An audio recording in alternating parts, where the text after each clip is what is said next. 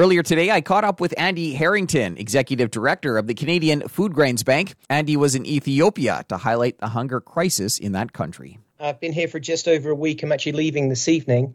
Um, I've been here visiting some of our uh, Canadian Food Grains Bank's members' projects with their local uh, partners to see the extent of the drought um, and the hunger crisis that's been happening here. And it, and it is really quite severe talk a bit more about about the crisis there in Ethiopia. You know what uh, what you've been seeing there. Well, we've seen a lot. We we're um, the, the, drought is in its third year here. Uh, the country is also suffering from a uh, from a prolonged conflict that's been going for some time now. So we're seeing an awful lot of displacement, uh, a lot of uh, people that are internally displaced and um, are, not able to have access to the land that they would normally use for growing. We're also seeing a drought uh, that's entering its fifth um, failed rainy season. Uh, and so, as a result of that, we've been seeing an awful lot of people that are in severe need. So, we were at uh, an emergency distribution of food uh, that our members' uh, Tearfund run with local partners, TDA.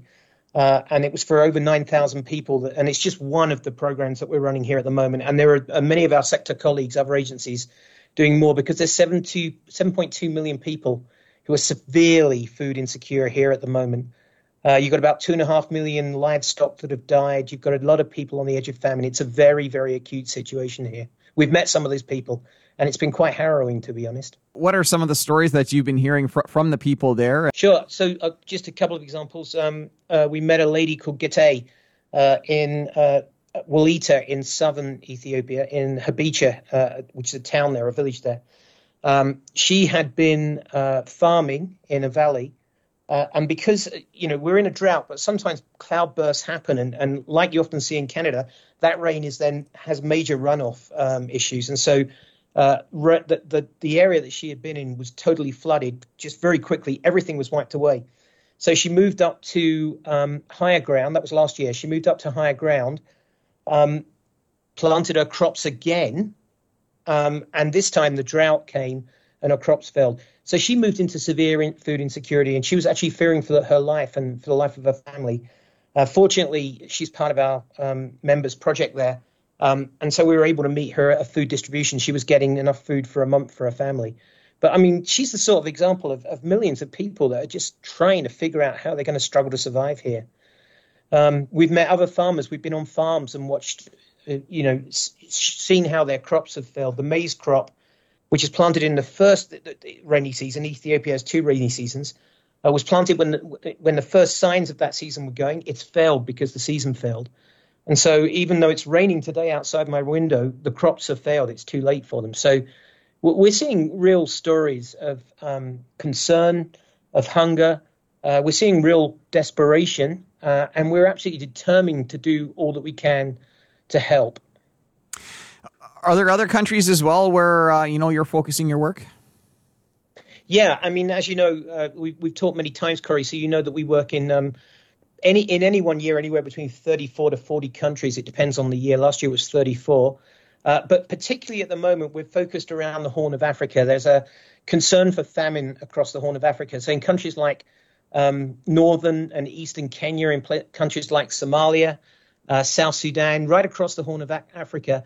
They're dealing with this drought that's a climactic event that we haven't seen for 40 years. We're living with a spike in malnutrition. Uh, UNICEF just recently warned there are 1.7 million children now in urgent need of treatment for acute malnutrition across the Horn of Africa. So we do have a focus here at the moment, but we're also not forgetting about those in need elsewhere in places like Yemen, in Syria, in Lebanon, Lebanon and uh, Latin America, Asia, in, in the other countries that we work in as well. But there is a real severe crisis here. And how can uh, people, you know, back home here in Canada, how can how can we help? Well, there's there's a very specific way that people can help at the moment, and I'm really hoping that people listen and respond to this. So, Canadian Food Grains Bank is uh, a member of the Humanitarian Coalition, and the Canadian government have pledged to um, match the first five million that we can raise through a humanitarian coalition appeal up until July 17th, specifically for this region. So we have, what is it, the 13th today? I've lost track. I'm here in Ethiopia. So it's the 13th. We have four more days to reach that 4 million. And you can go to any of our members' um, sites, or you can, the Humanitarian Coalition member sites, or you can go direct to either foodgrainsbank.ca or together.ca and make a donation there. And that money will get out here really fast because it's too urgent. We can't waste time. All right, uh, Andy. Anything else to uh, to leave with us here today?